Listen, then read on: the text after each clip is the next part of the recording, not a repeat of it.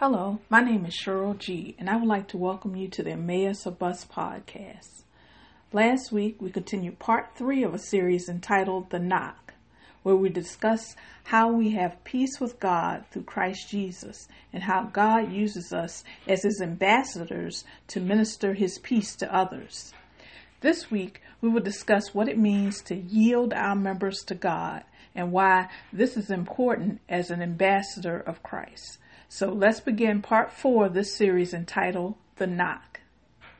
The title of this episode is Yielded Members. We will be reading from Romans 6, verses 12 through 14. But first, let us pray.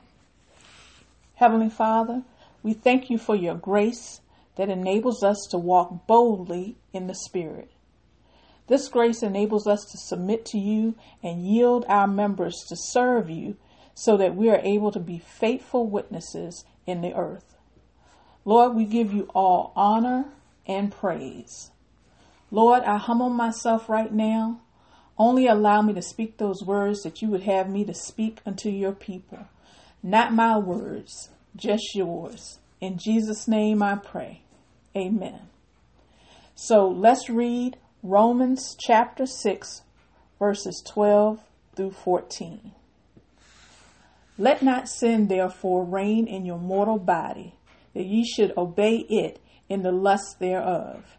Neither yield ye your members as instruments of unrighteousness unto sin, but yield yourselves unto God as those that are alive from the dead, and your members as instruments of righteousness unto God.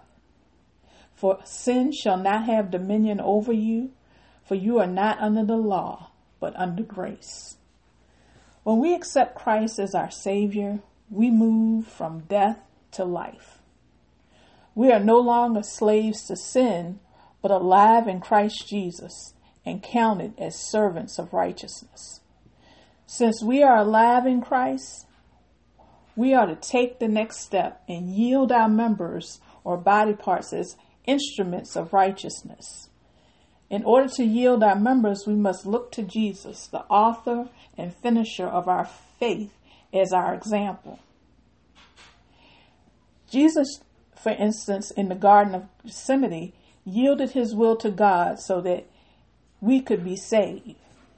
This is important because it lets us know that we serve a Savior who understands the great pain that often accompanies yielding our members.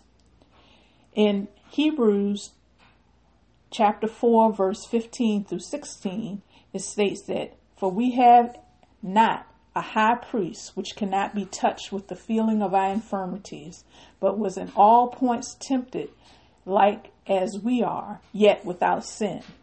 Let us therefore come boldly unto the throne of grace, that we may obtain mercy and find grace to help in time of need.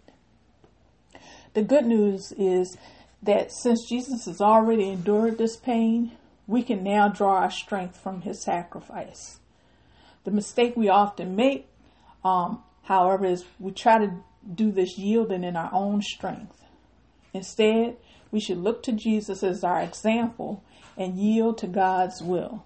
If we do this, then we can draw from the strength of Jesus' finished work to do what God is asking us to do.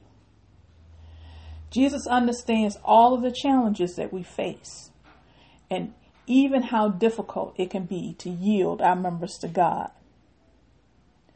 I, I, I, often read the Bible and I often marvel at people like Peter and Paul who endured great suffering in order to preach the gospel. And I wonder how were they able to do it?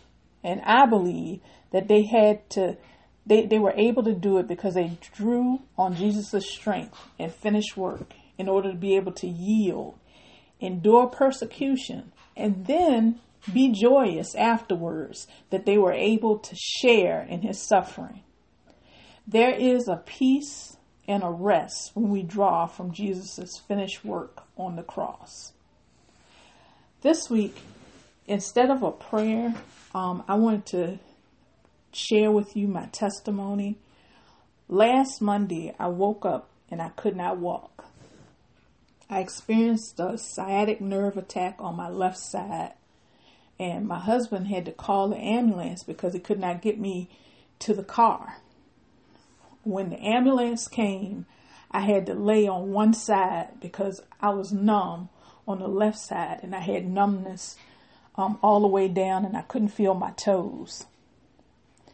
In that moment, I was really, you know, scared, didn't know what was to do. But I remembered as I rode in the back of the ambulance and I, I calmed myself and I committed myself to God and I just kept saying to myself, by his stripes, I'm healed.